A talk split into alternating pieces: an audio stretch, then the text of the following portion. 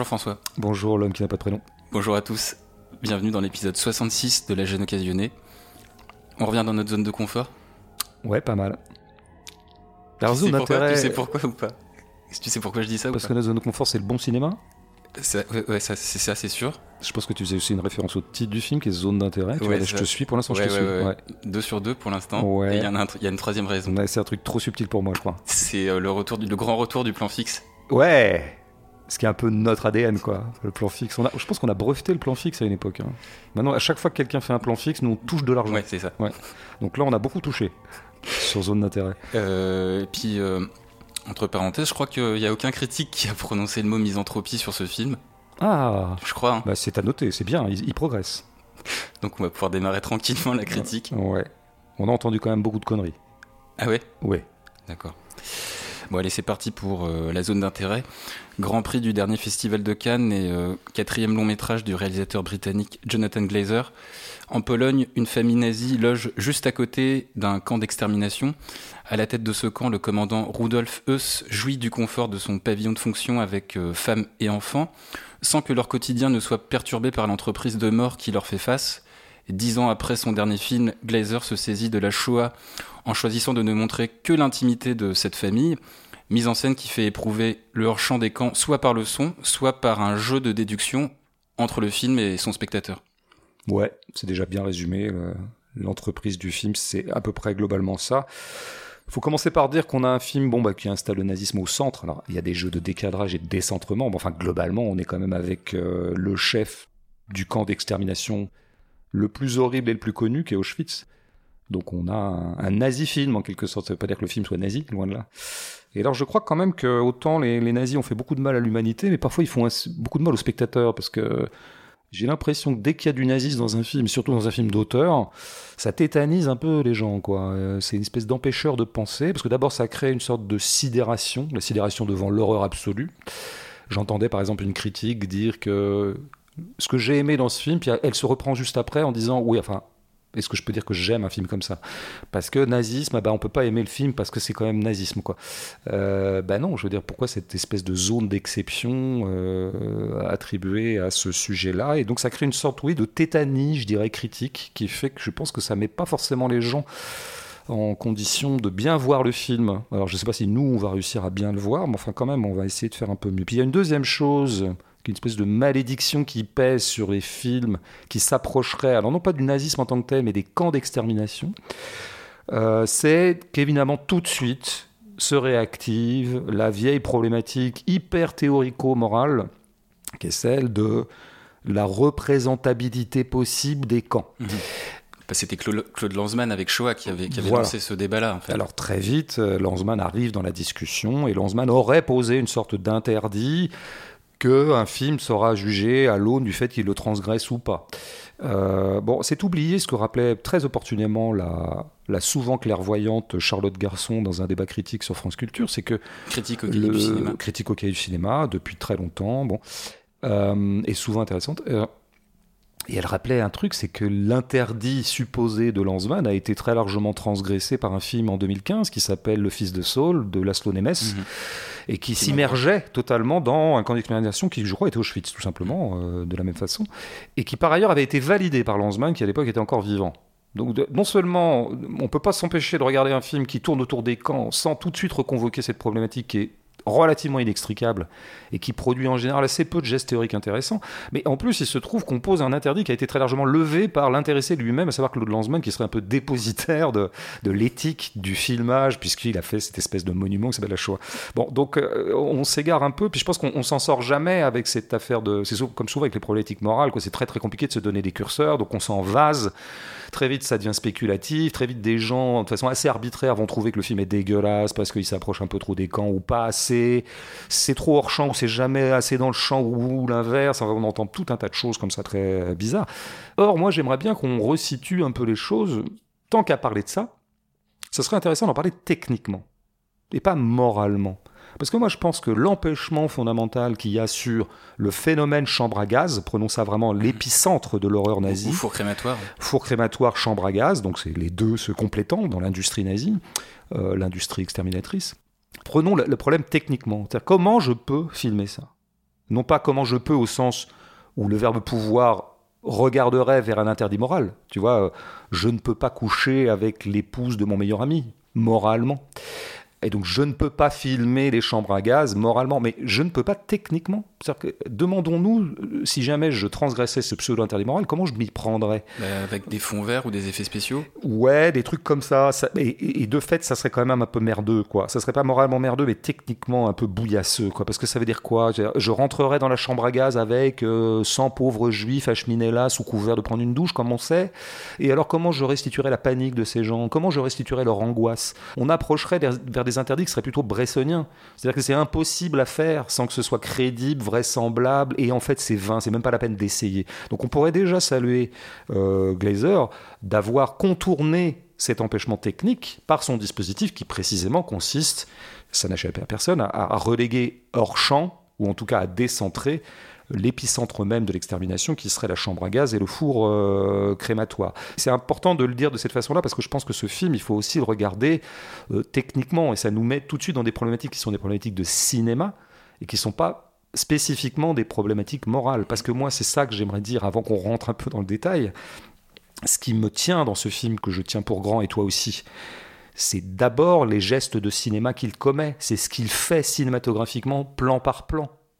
Je pourrais prendre comme exemple un plan qui est relativement découplé, je dis bien relativement découplé, de l'affaire nazie, qui est le premier plan, ou disons, on va dire la première séquence. Près du lac Près du lac ou une rivière je, rivière, lac euh, Je pense que c'est un lac. C'est peut-être un lac, on va dire un lac. Et bon, mais je veux dire, moi, immédiatement, je suis magnétisé par ces plans. Il y a quelque chose qui fait que on reconnaît tout de suite ce qu'on avait déjà identifié dans Under the Skin et dans le film précédent qui s'appelle Birth, à savoir qu'on a affaire à ce qu'on pourrait appeler un grand filmeur. C'est-à-dire que le type, il a du cinéma dans les mains, quoi. Il n'y a rien à faire. Bah déjà, ça cadre super bien, quoi. Bah déjà, c'est cadré. Il y a une sorte de magnétisme des plans qui est difficile à expliquer parce que là, on a un phénomène très sensoriel physique, fait que moi, je suis immédiatement tenu. Arrive assez vite. On a d'abord un plan large sur l'ensemble de la famille qui est en train, voilà, de se sécher ou d'aller se baigner. Et puis après, on a des raccords dans l'axe qui vont identifier, euh, bah d'abord, je pense, Madame, mhm. Madame Eus, et puis après, Monsieur. Et, et, tous ces raccords dans l'axe sont très très bienvenus. Et comment dire? C'est un type qui arrive à faire ressortir tout ce qu'il filme. Tu vois, comme on dit qu'un peintre arrive à faire ressortir quelque chose, eh ben ça ressort chez lui. Quoi. Alors après, moi je, je, me suis jamais départi de ce sentiment-là pendant tout le film. C'est ça qui m'a tenu. Les gens parfois témoignent d'un certain ennui dans le film sur lequel on reviendra. Mais moi, de toute façon, il y a un truc qui pouvait pas m'ennuyer dans ce film, c'est que je suis captivé ou capturé peut-être par une espèce de chimie particulière du filmage, par les plans. Alors peut-être ce que je pourrais essayer d'approcher sur la magie de ces plans-là, bon, d'abord effectivement, ce sont donc des plans fixes, donc ça on aime bien. Mais pourquoi est-ce qu'on aime bien les plans fixes? On n'aime pas que ça. Hein. Plus ou moins long d'ailleurs, j'y reviendrai. Plus ou moins long. Euh, pourquoi est-ce qu'on aime bien les plans fixes? Parce qu'à ce moment-là, ça concentre et ça actualise et ça rend tangible le travail élémentaire du cinéma qui consiste à il y a du réel et je le cadre. Voilà. C'est ça qu'on aime dans le plan fixe en fait, parce qu'il ramène le geste de cinéma quintessentiel quoi, à sa quintessence. Et c'est ça qui se passe avec les plans fixes. Et là, de fait, il y a une démonstration de cadrage. quoi. C'est que le type, c'est un cadreur. Alors il y a quand même un truc qui fait, il me semble, ce qui détermine un peu sa logique de mise en scène et de cadrage il me semble qu'il cadre souvent large. Mhm. Oui. Mais je dirais plus généralement qu'il cadre toujours aussi large qu'il peut, où qu'il soit. C'est-à-dire que quand on est dans le jardin, on a des cadres très larges, parce qu'il a du recul, il y a mhm. de l'espace. Et quand on est dans la maison, ce qui est quand même deux tiers du film, bon bah là, il n'y a pas de recul. Il y a une impression de grand angle. Quand il y a une impression de grand angle. Il s'en sort par deux techniques bien connues. Il fout la caméra un maximum dans l'angle. Il ouvre un peu l'angle et donc je pense qu'il y a des effets de grand angle. Ça, faudrait voir techniquement. Et par ailleurs, souvent, on est en légère contre-plongée, ce qui permet d'attraper, tu vois, euh, en général, la caméra est un petit peu en dessous du niveau où elle se trouverait pour faire un plan américain un peu pur. Donc, pour dire quoi? C'est que je pense que c'est quelqu'un qui intéresse avant tout l'espace, quoi. C'est-à-dire qu'attraper de l'espace. Et bon, ce qui est quand même aussi l'artisanat fondamental d'un cinéaste, quoi. Attraper de l'espace. Alors évidemment, ça, ça me tient et ça va me tenir pendant tout le film. Mais je peux pas, bien sûr, me départir d'un élément qui crée le magnétisme de tous ces plans. C'est évidemment son dispositif général. Par exemple, si je reprends ma première scène, il est évident que est partie intégrante du magnétisme que je ressens le fait que je sais qui sont ces gens. Parce qu'il se trouve que je sais qui sont ces gens, parce qu'il est très compliqué d'arriver au devant de ce film sans, savoir. Bon, il faudra vraiment être sourd depuis six mois. Quoi. bon. Donc je sais, je sais que cette famille est probablement la famille Eus, que monsieur est le plus grand exterminateur concret Mais tu le vois, de- l'histoire du nazisme. sa coupe de cheveux. Oui, c'est vrai que ça connote un peu le nazisme, mais c'est un peu une mode allemande aussi. hein. Euh, c'est une mode qu'on trouverait aussi dans les années 80. enfin, donc, mais je pense pas que ce soit ça la référence. Bon, donc évidemment, dans le fait que ça me capture à ce point-là, c'est qu'il y a un montage qui se crée dans ma tête, tout seul, à savoir, je vois des gens se baigner, mais dans ma tête, j'ai un autre plan. Et le plan, c'est le plan un peu nébuleux, fait de tous mes souvenirs, de toutes mes réminiscences, de films vus, de reportages vus, De livres lus, de cours d'histoire, qui est les plans d'extermination, les plans de l'horreur, quoi, autant que je puisse euh, l'approcher. Donc on dit souvent d'ailleurs que le Glazer ayant, ayant dit lui-même et redit dans toutes les interviews qu'il avait fait deux films en un, un film son, un film image, Mhm. ça a été beaucoup resservi par la critique. Et c'est vrai, il n'y a pas de problème. Mais moi je pense qu'il y a deux plans en un tout le temps, indépendamment du son, dont on va parler bien sûr. Le, le film que tu te fais et le film que tu vois. Et le film, en fait, qui vient de ma connaissance, en Mhm, fait, mhm. du nazisme. Je sais, en fait, il tape dans une espèce de patrimoine universel, qui est, parce que c'est très connu, le nazisme. C'est quand même une des choses les plus planétairement connues. On- autant les gens, en général, sont assez nuls en histoire, autant cette période, on connaît. On la connaît évasivement, mais on la connaît. Et on sait que c'est horrible, quoi. C'est une espèce comme ça de parangon d'horreur. Bon. Et donc, je fais deux plans dans ma tête. Ah bah, c'est très fort de la part de Glazer d'avoir organisé ça, parce qu'à chaque fois, donc, dans tous les premiers plans du film, les premières séquences, quand on va voir cette famille faire des choses tout à fait quotidiennes, se rassembler autour d'un kayak, euh, s'occuper du petit dernier avec le monsieur Eus qui est tout à fait sympa avec ses enfants, bah, évidemment que je ne cesse de construire un diptyque mental qui fait résonner ce plan particulièrement. Les deux plans, le plan mental et le plan réel, euh, résonnent l'un avec l'autre et c'est cette résonance qui me capte. Bon, bah, rien que pour ça, euh, je pense que c'est quand même une idée de génie d'avoir fait ça. Parce que C'est ça... c'est un rapport qualité-prix qui est exceptionnel. en fait. c'est pas mal, ouais. C'est-à-dire qu'en fait, tu te fais chier à faire un plan, mais en fait, tu as le prix de deux. Ça, c'est vrai, ouais, tout à fait. Mais y compris pour le spectateur qui voit du coup euh, deux fois plus de ça, plans qu'il y en a. C'est vraiment, t'es vraiment vénal, c'est dingue. quoi. T'es dans la, la rentabilité. Alors après, il y a un moment où il incarne davantage ce plan qui était que mental. Il va rentrer dans le plan lui-même. Et c'est par une première logique de la mise en scène de Glazer et de son dispositif, puisque c'est un peu le mot qui est un peu le passage obligé pour parler de ce film, c'est qu'il fait rentrer des traces de l'extermination en cours et de l'industrie Auschwitz. Alors, par exemple, exemplairement, les dents en or. À un moment, il y a les garçons. Les, enfants dans la chambre, ouais, qui jouent avec. Ils- euh, Voilà, ils jouent avec des dents en or. Et les dents en or, tout de suite, dans le savoir universel du ça- ça nous- spectateur, Ça nous, rappelle l'extermination. on des sait Juifs. bien ce que c'est, parce que ça a été suffisamment documenté, etc. Bon, même chose pour... Pour les billets, les billets de, les billets de banque. là, Voilà, on voit bien d'où ils viennent. Euh, et puis le moment où ils sont en train de se baigner et le père trouve à quoi un ossement, Un je, ossement, ouais, je pense. Bon bah voilà, on sait que cet ossement, on sait bien d'où il vient. Alors après, ça c'est vrai que ça finit par créer un drôle de, une drôle de position de spectateur. C'est-à-dire qu'il y a une espèce de jeu comme ça, un peu morbide, qui serait trouve les traces du nazisme dans le plan, quoi. Et bon. Je note quand même que Glazer a été suffisamment malin pour dire mais moi je vais pas de nouveau représenter tout ça parce qu'en fait contrairement à ce qu'on dit en disant le nazisme n'est pas représentable en fait il a été hyper représenté et c'est pour ça qu'on sait tout ça parce qu'on les a vus les dents en or on les a vus les tas de cadavres horribles on sait bien comme ce qu'on récupérait qu'on récupérait les sur les fourrures photos, les photos aussi. les photos, tout ça. Bon, donc on sait. Donc il joue un peu sur notre savoir et ça c'est très habile. Et en même temps, ça crée pour moi, bon, un jeu un peu morbide, bizarre, tu vois, une espèce de truc un peu ludico-morbide, genre trouve le nazisme dans le plan. Et puis surtout un jeu à somme nulle. C'est-à-dire que d'une certaine manière, il me met en demeure de trouver dans le plan des choses que je sais déjà. Et donc là, on aurait quand même une petite critique qu'on pourrait faire du film, c'est on est dans une espèce de jeu circulaire qui ne fait rien avancer, puisqu'en fait, je sortirais du film en ayant vu incarner des choses que j'avais déjà vu incarner. Bon, alors fort heureusement, le film ne s'en tient pas là, et il y a quelque chose qui fait que je trouve beaucoup plus fort et beaucoup plus original dans le genre faire rentrer la réalité de l'horreur dans la maison, l'espace domestique. C'est quand il fait rentrer, alors il le fait plusieurs fois au début, mais il y a un truc qu'il fait, c'est qu'il fait rentrer le, un bout de Mirador. C'est la première fois en fait qu'on voit le camp tangiblement. Mm. Euh, Ouais, à parce l'entrée de la maison. Jusqu'ici, on l'avait en son éventuellement. Bon, on y reviendra. Et puis là, c'est la première fois qu'on a non pas la trace de l'activité du camp, mais le camp lui-même. Et ça, ça arrive par un truc magistral pour moi. C'est-à-dire que là, c'est la deuxième séquence, donc on, on a eu la séquence de bain, puis après ils sont rentrés euh, à la maison. Et là, première séquence matinale, en fait, c'est le quotidien. Papa, papa, va. Ah non, c'est c'est l'anni- l'anniversaire d'abord, c'est l'anniversaire de. Ouais, ça c'est dit déjà, euh, mais dans un premier temps, il y a une scène de famille. Une scène de famille, et puis il y a la bonne qui appelle les enfants parce qu'il faut aller à l'école. Et, bon. Mm. et là, ce truc est construit sur deux plans. Deux plans à 90. Un plan sur la famille, un peu réunie, qui s'anime, et puis hop, cut 90, et là on a sur la maison frontale. On est côté court, on n'est Mm. pas côté jardin, oui, côté oui. court. Et on a une alternance de ces deux plans à 90. Donc déjà, ça découpe, ça cadre. hein. Je veux dire, là, c'est du cadrage, c'est au cordeau, quoi. C'est orthogonal. Bon. Et qu'est-ce qui va nous, fa- nous faire apparaître le bout de Mirador ou le bout de Barbelé, enfin, en tout cas, qui est le camp lui-même? C'est un troisième cadre. Et ça, je me suis dit, le type fonctionne vraiment sur le découpage, quoi. C'est quelqu'un qui produit des effets par le découpage lui-même. C'est-à-dire que tu t'habitues, tu vois, à avoir deux plans et deux angles de vue sur une même scène. Tu ajoutes un troisième angle de vue et bam, quelque chose se renverse. En fait, il y avait un camp à côté.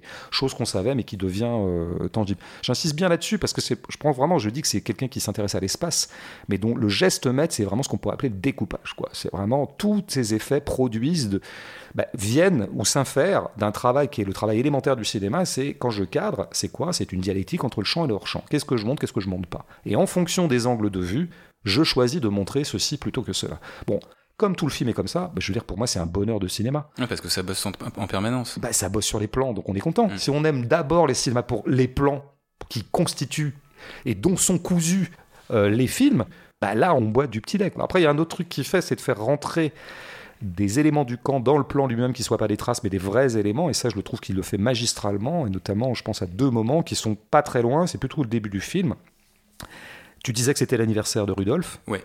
on va l'appeler Rudolf comme ça familièrement Euh, Oui, euh, oui, on lui offre d'ailleurs un petit canoë, quoi, une barque. voilà, c'est ça, il a un petit cadeau. Mais, pour l'instant, on n'a pas vu d'uniforme. Ouais. Donc, on n'a pas vu de nazis tels qu'on est habitué à les voir représentés au Et cinéma. moi, je me suis demandé si c'était pas une, euh, une fête déguisée.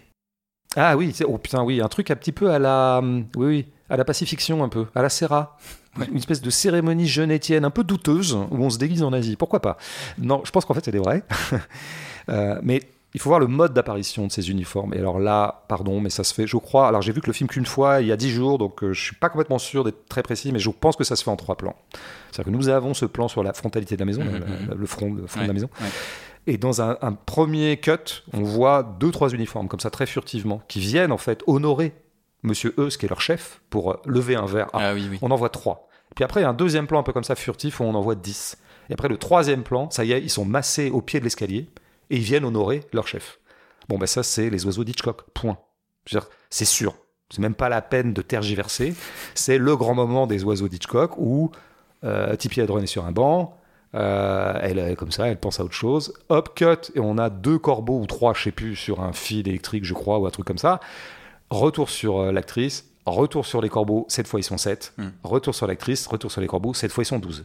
Comment tu construis de l'horreur et comment tu construis de l'accumulation par un simple truc de découpage et de plan? Je veux dire, avec Glazer, je pense qu'on est vraiment dans une filiation euh, que j'appellerais Hitchcoko Haneken. Oui, oui, oui. Eh J'ai oui, pensé bah à oui, Mickey aussi. C'est que des gens qui créent des effets de cette façon-là. Et c'est quand même d'abord ça qu'on voit chez lui. Il y a un deuxième truc qui fait que je trouve très fort, à peu près dans le même genre, c'est comment il fait rentrer les prisonniers dans le plan. Parce qu'au camp, il y a des gens qu'on extermine, puis il y a des gens qu'on domestique, Ouais, qu'on asservit pour qu'ils puissent servir. Puis il y en a un qui vient avec une brouette remplie de vêtements. Voilà, par exemple. Donc la façon dont tous ces juifs domestiqués, parce qu'ils étaient sans doute en bonne santé, donc on les extermine pas tout de suite, on en fait simplement des esclaves, la façon dont ils rentrent dans le plan, c'est extraordinaire. Et la meilleure trouvaille étant les bottes. C'est-à-dire que eux se reçoivent 3-4 personnes dont on va se rendre compte que c'est un peu des ingénieurs ou des gens, voilà, on va parler un petit peu des performances de la crémation. Et il les reçoit comme un maître de maison reçoit des gens, il les fait monter, puis lui il enlève ses bottes. Quoi. Et, là, et là rentre dans le plan une petite créature très rachitique, puisque très affamée et avec un uniforme de détenu, et qui prend les bottes et dont on va se rendre compte qu'en fait il est préposé à les laver et à les remettre, et il le fait de façon très diligente et très rapide, parce qu'on voit bien que si jamais il fait un faux bond, euh, bah, de toute façon c'est fin pour lui. Bon, pardon, mais ça c'est une trouvaille de cinéma extraordinaire. Voilà, c'est tout. C'est comment tu peux tout signifier par une petite trouvaille comme ça, de mec qui s'invite dans le plan, mais très furtivement, parce qu'il faut qu'il y soit discret, il faut surtout pas qu'il salisse la maison, donc euh, il faut qu'il soit là, mais, mais pas là euh, à la fois. Ce qui crée, euh, je pense, une figure qui revient tout le temps dans le film.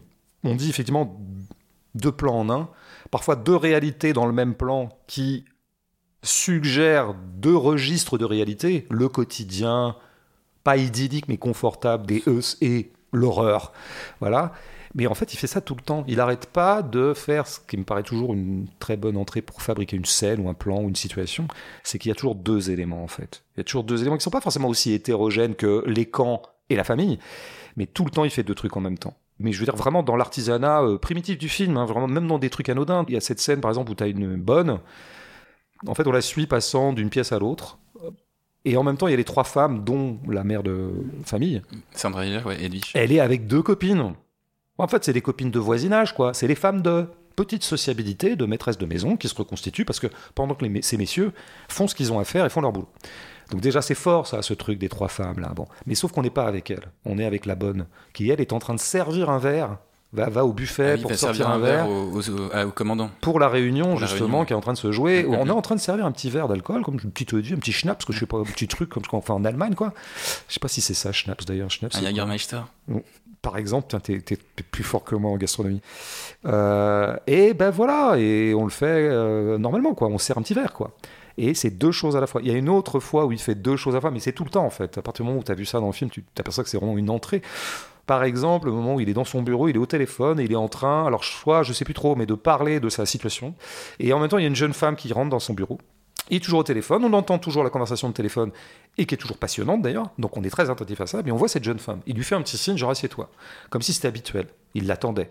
Et peu à peu, on va comprendre, champ contre champ, un plan sur elle, un plan sur lui, le coup de fil, et cette fille qui est en train de se plus ou moins déshabiller, qui Ah, enlève ses chaussures, ouais, je crois. et- on a le sentiment d'une prostitution, en fait. C'est évidemment une prostitution, ce dont on se rendra compte par euh, ellipse après coup, parce qu'après il va se nettoyer la bite. Oui, oui, euh, oui, ça. Euh, donc on, voilà, en fait, Et donc, du très coup, clairement. euh, prostitution juive. Bah bien sûr, c'est une prisonnière qui l'a servi de cette façon-là. Mhm. Mais tu vois, c'est toujours deux choses en même temps. Alors cette façon de créer de la simultanéité entre plusieurs choses, elle va culminer dans une des grosses séquences du film qui comporte pas beaucoup de grosses séquences, mais qui est la séquence de piscine. C'est-à-dire que quand ils sont dans le jardin, les enfants sont en train de s'amuser dans la piscine, c'est l'été, etc. Grande trouvaille aussi d'avoir fait en sorte que tout le film soit ensoleillé et que se passe l'été, Mhm. bah, c'est une trouvaille quoi. Je veux dire parce qu'évidemment ça, le fameux montage mental dont je parlais tout à l'heure, c'est entre ma représentation spontanée a priori et nébuleuse de la réalité des camps qui est une, en fait une représentation hivernale, bien sûr. Notamment la liste de Schindler. Bah, on l'a vu beaucoup représenté comme ça. Et de fait, on était quand même en Pologne. Donc de fait, ça a caillé. Et tous les gens, les pauvres, qui ont réussi à s'en sortir, pauvres ou pas d'ailleurs, selon le point de vue, témoigneront d'abord du froid. Mm. Bon, on a ce froid en tête, et nous, on a des gens qui ont chaud, c'est ensoleillé, etc. Et ce qui va culminer dans une scène parfaitement estivale, où les enfants jouent avec la piscine, etc. Donc c'est une scène un peu grosse comme ça, où le dispositif qu'a mis en place euh, Glazer, visiblement de mettre plusieurs caméras à la fois, hein, comme une espèce de Ouais. dispositif qu'on a comparé de la télé-réalité. Télé-réalité, ouais. 10, Voilà. caméras dans la maison. Alors là, il opère à plein dans la séquence elle-même, quoi. C'est-à-dire qu'on voit qu'en fait, c'est comme si ça jouait vraiment tout en même temps et qu'il arrive finalement à attraper plein de choses qui se jouent en même temps. Par exemple, on attrape un des fils qui est en train de flirter avec une cousine. Mhm, On ouais. attrape deux cousines qui sont en train d'écrire sur une espèce de livre d'or, qu'elles ont passé des super vacances. Bon, évidemment, tout Et ça est et- glaçant. Et, qu'elle laisse un peu d'eau, euh, Ouais. et après, euh, la servante se fait engueuler parce que c'est pas propre. Mais, c'est, mais tout ça est génial. Je veux dire, le parcours même de cette séquence, il est super. Et en même temps, il y a la Tout dispute euh, Voilà. entre le couple parce qu'il est muté, elle, elle veut Tout rester à à la fait. maison. Ils se retrouvent auprès, tous les deux auprès de la piscine. Et là, ils ont leur grande discussion sur leur grande affaire, à savoir t'es muté, pas muté, on reste dans la maison, on reste pas dans la maison. Mais donc, du coup, dans la continuité même de cette séquence, on a lui qui part et elle qui le suit parce qu'elle veut encore continuer la discussion. Mhm. Et alors là, de la même façon, on a un des trucs les plus brillants du film, c'est que elle du coup sort pour une fois de la maison. C'est une des rares fois où on la verra en dehors de son espace un peu organique. Voit un travelling où elle marche le long de, Voilà, c'est un travelling, donc on est sur elle, mais il se trouve que quand même, au- à la faveur d'un cut, je crois, on attrape des choses de la réalité des camps. On attrape un sidecar ou une moto, je sais Mhm, plus, mhm. des gens en uniforme, le camp qui est pas loin. Oui, sauf qu'en fait, nous, on est sur elle à ce moment-là. Donc on fait deux choses en même temps, toujours. Le camp et elle. Et elle, elle s'occupe pas de ce qu'elle a autour d'elle. Pourquoi? Parce qu'à ce moment-là, ce qui lui importe, ça découpe de l'espace à elle à ce moment-là. C'est pas genre, oh, il y a un camp à côté de moi, c'est quand même quelque chose. Non, c'est, faut que je retrouve où est mon mari. Donc, je suis pris dans mon propre film à moi, dans mon propre découpage du monde. Et c'est ça, en fait, être au monde. C'est toujours. C'est pour ça que je pense que le film parle de nazis qui seraient particulièrement égoïstes, centrés sur eux-mêmes jusqu'à l'horreur. Mais qui parle un petit peu de ce que c'est que le rapport au monde qu'on a tous. En fait, on est toujours en train de faire des découpages entre telle ou telle chose. On, on a une certaine façon de parcourir l'espace en fonction de nos intérêts et de la hiérarchie de nos intérêts. À ce moment-là, quoi qu'on en pense moralement, Évidemment qu'on ne peut que réprouver ça moralement. Mais on peut très bien le comprendre de l'intérieur, et c'est ce que nous fait comprendre la mise en scène, c'est qu'on est avec elle dans son mouvement à elle et dans son système d'intérêt et dans sa hiérarchie d'intérêt à elle. Sa hiérarchie d'intérêt, c'est Marie, négociation sur tu vas partir, pas partir, on va garder la maison ou pas, je vais te suivre ou pas. Et puis voilà. Et puis du coup, les éléments du camp seront secondarisés par le découpage, seront rabaissés hiérarchiquement dans l'ordre spatial du plan on est vraiment encore dans des logiques de spatiales. C'est ça que je trouve très intéressant dans le film, c'est qu'il arrive à constamment convertir ce qui serait une problématique morale en une problématique de l'espace, une problématique de découpage, quoi, vraiment, et de narration spatiale que les uns et les autres se font. Ce qui est intéressant dans le film, c'est qu'il produit des gestes qui ont été recensés par tout à chacun, à savoir des gestes qu'on pourrait dire d'un cinéma très moderne, voire même d'un cinéma qui aurait à voir avec le cinéma contemporain, voire même avec l'installation, avec le dispositif, avec quelque chose qu'on pourrait faire en musée. Donc là, ça nous situe vers vraiment des gestes hyper modernes de cinéma. Et donc du coup, travail sur le son, que tu vas détailler peut-être un peu. Mm. Euh, ça, c'est vraiment la fibre très expérimentale de Glazer, et qu'il avait dans Under the Skin. mais c'est un, cinéaste expérimental. C'est un cinéaste expérimental. D'ailleurs, il fait des clips qui sont assez comme ça d'avant-garde. Mm. Il fait aussi des courts-métrages. Des pubs aussi. Euh, dont on me dit qu'ils sont particulièrement expérimentaux. Donc il a cette fibre-là de cinéaste des années 2000, quoi, des années même modernes, quoi. Mais c'est aussi un grand classique. Parce que, tout en produisant ces gestes extrêmement modernes à la lisière de l'expérimentation, il est aussi dans un artisanat fondamental du cinéma dont le geste fondamental est le cadrage et la dialectique entre le chant et l'hors-champ. C'est pas donné à tout le monde de réunir en son sein ces deux modalités-là, hein. ce qui situe quand même Glazer un peu comme un des cinéastes majeurs de notre temps. Mais il y avait déjà des caméras embarquées, enfin des caméras un peu de surveillance dans le camion, dans Under the Skin. Tout à fait.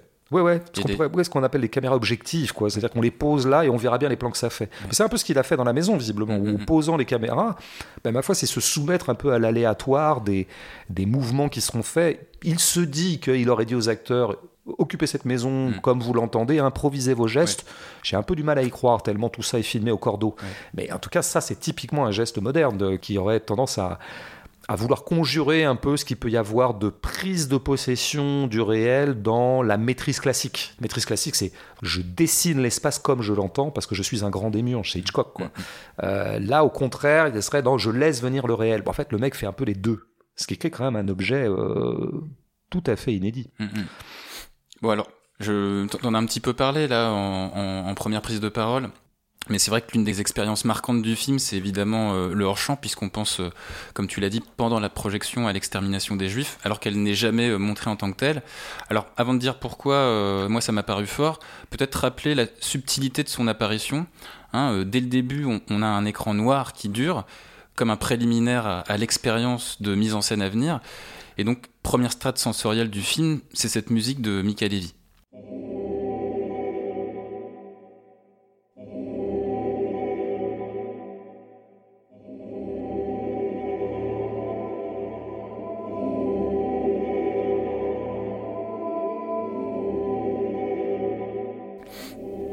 Alors cette musique euh, que les profanes euh, qualifient de musique expérimentale.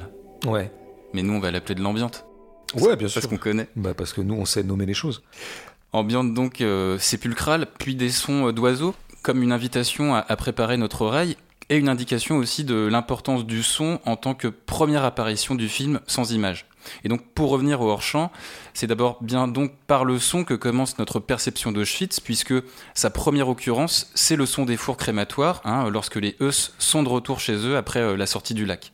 Cette nappe des fours, c'est un ajout en post-production, et sa constance acoustique, elle est plus ou moins prononcée en fonction d'être soit à l'intérieur de la maison, ou soit à l'extérieur. Et cette modulation, elle est intéressante parce qu'elle nous fait éprouver à certains moments par l'oubli de ce son, eh bien, l'accoutumance, le déni des personnages par rapport au génocide en cours. Alors, le hors-champ, il se matérialise par des sons euh, plus explicites, hein, euh, des coups de fusil, des cris de prisonniers, des chiens, mais toujours restitués à distance de ce qu'on voit. Et cette distance, elle opère à peu près pareil visuellement. Alors, je passe sur la juxtaposition euh, jardin et loisirs au premier plan et les baraquements cheminés à l'arrière. Ce qui m'intéresse davantage, c'est l'écart entre un manteau de fourrure de déporté et le hors-champ auquel il renvoie. Hein, idem avec des cendres utilisées comme fertilisant dans le jardin. Mm. Parce que dans ces cas-là, plus l'écart est grand entre la banalité d'un élément et le hors-champ qu'il charrie, à savoir les camps, bah, plus s'accroît l'intensité émotionnelle entre ce qu'on sait, nous, de la Shoah et les motifs anodins qu'on nous présente. Autrement dit, s'opère en nous un imaginaire narratif plus vaste entre Auschwitz et un rouge à lèvres laissé dans un manteau, plutôt qu'avec un cadavre en fait. Et puis surtout, indépendamment du scrupule éthique de Glazer à évoquer la Shoah sur un mode mineur, la délicatesse de cette mise en scène de nous maintenir à distance, bah, elle a aussi un bénéfice, parce que suggérer un hors-champ, ça revient à ne pas nous dire quoi penser exactement. Du coup, bah, on a le choix de considérer la Shoah selon plusieurs angles, ce qui rend l'exercice mémoriel plus intense. Hmm. Ouais, c'est très bien dit. Ouais. Et notamment, j'aime bien quand tu dis que ça ouvre l'imaginaire. Ça, c'est intéressant parce que, de fait, il a été beaucoup dit que le, dispositif du film verrouillait le film, quoi. Hmm. Et évidemment, toi, tu dis que ça ouvre l'imaginaire, donc c'est une réponse un peu à des détracteurs qui penseraient qu'au contraire, ça étouffe totalement toute forme d'imagination. Moi, je pense qu'effectivement, il y a un grand pouvoir de suggestion, mais comme le grand cinéma sait faire. Hmm. Arriver à suggérer beaucoup avec un tout petit élément, c'est quand même euh, la marque des, grands. La martingale du cinéma. Euh, ouais, tu vois, j'ai essayé de pas le dire. Pour une fois, j'ai essayé de pas le dire.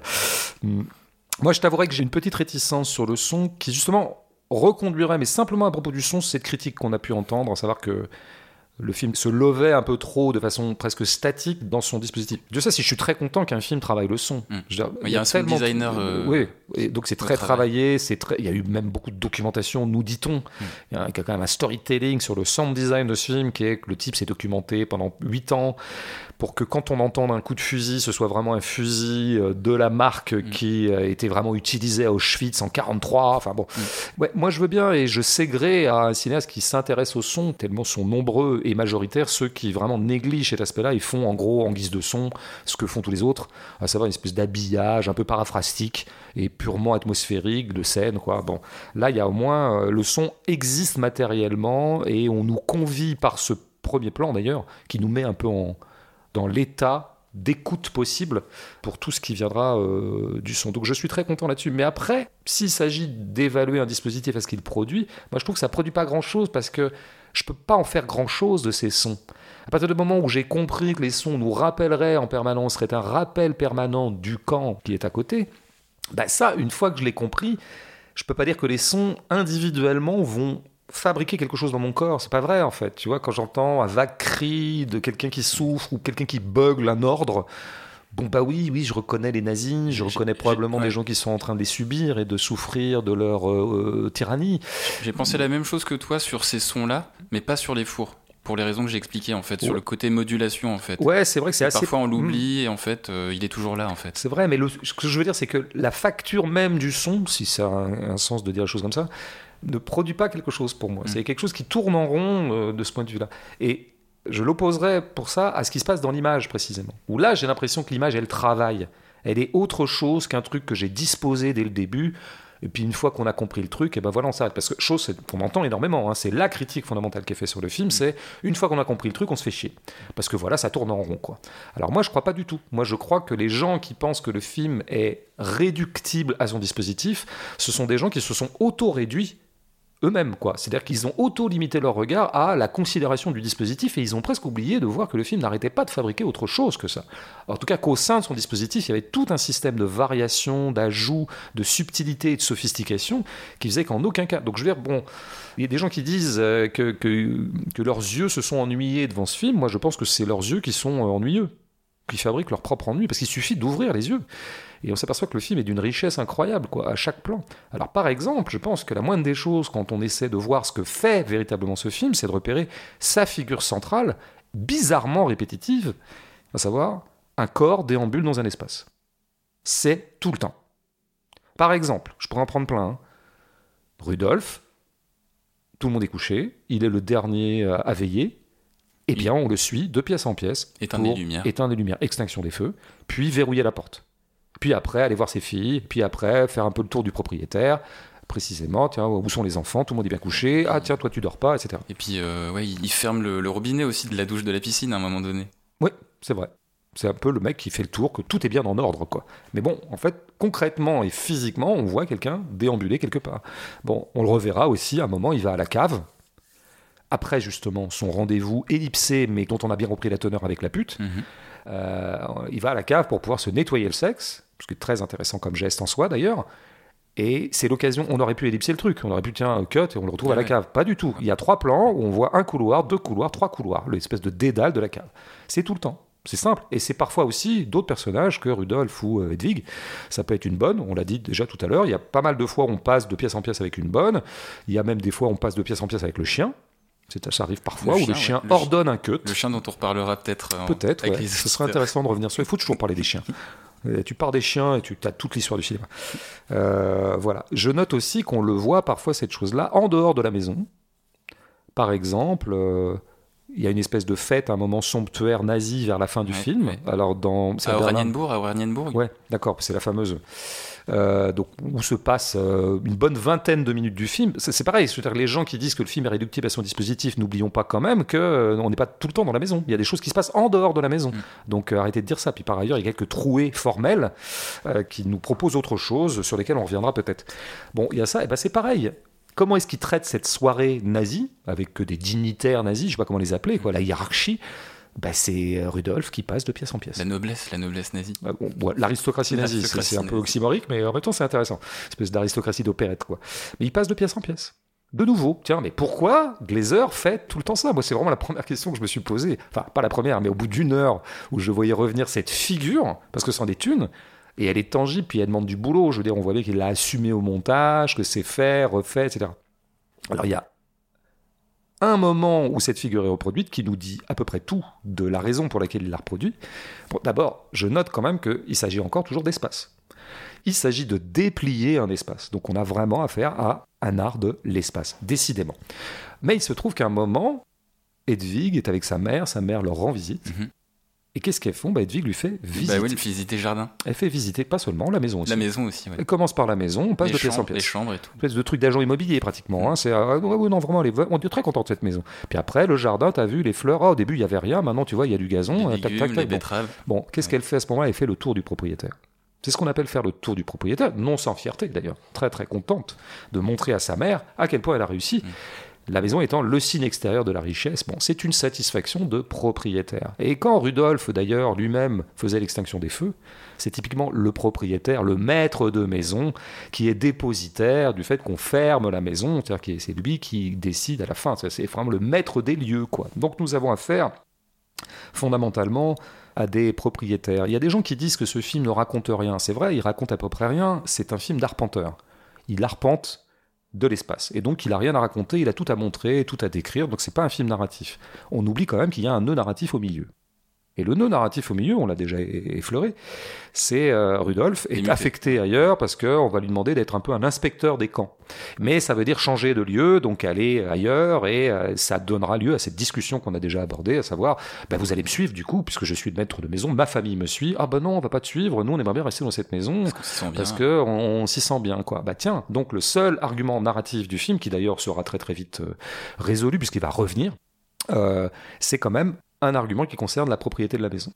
Quelle maison j'habite, euh, où est-ce que j'ai envie de m'installer, euh, quelle est l'aisance familiale dans laquelle je suis. Donc on a affaire effectivement à des gens qui sont avant tout saisis dans ce que je pourrais appeler un ethos propriétaire. Et en fait, du coup, ce qu'on a déjà entrevu et qui est au cœur du film, à savoir comment se fait-il que ces gens peuvent habiter à côté d'Auschwitz? Comment ils font quoi? Comment ils y arrivent en fait? Eh ben, Ils y arrivent dans la continuité de leur ethos de propriétaire. Puisque l'ethos de propriétaire, il est très simple, il faut le ramener à sa quintessence, c'est quoi? La propriété, c'est quelque chose qui sépare l'espace en deux. Ceci est à moi et ceci n'est pas à moi. C'est ça, en fait, un acte de propriété. C'est-à-dire que l'acte de propriété en lui-même, il compartimente l'espace. Et il compartimente l'espace et donc il crée un espace mental aussi, une éthique pratiquement liée à cette compartimentation spatiale, qui est ça c'est chez moi et tout ce qui s'y passe me regarde. J'en suis le responsable, j'en suis le dépositaire, et donc quand il y a une flaque par terre, il faut que ça nettoie. Mhm. Ou la bonne tenue du jardin, ça, ça m'importe, parce que c'est chez moi. En revanche, quand c'est pas chez moi, bah, je suis moins responsable. C'est pas trop mes affaires, quoi. À la rigueur, ça me regarde pas trop.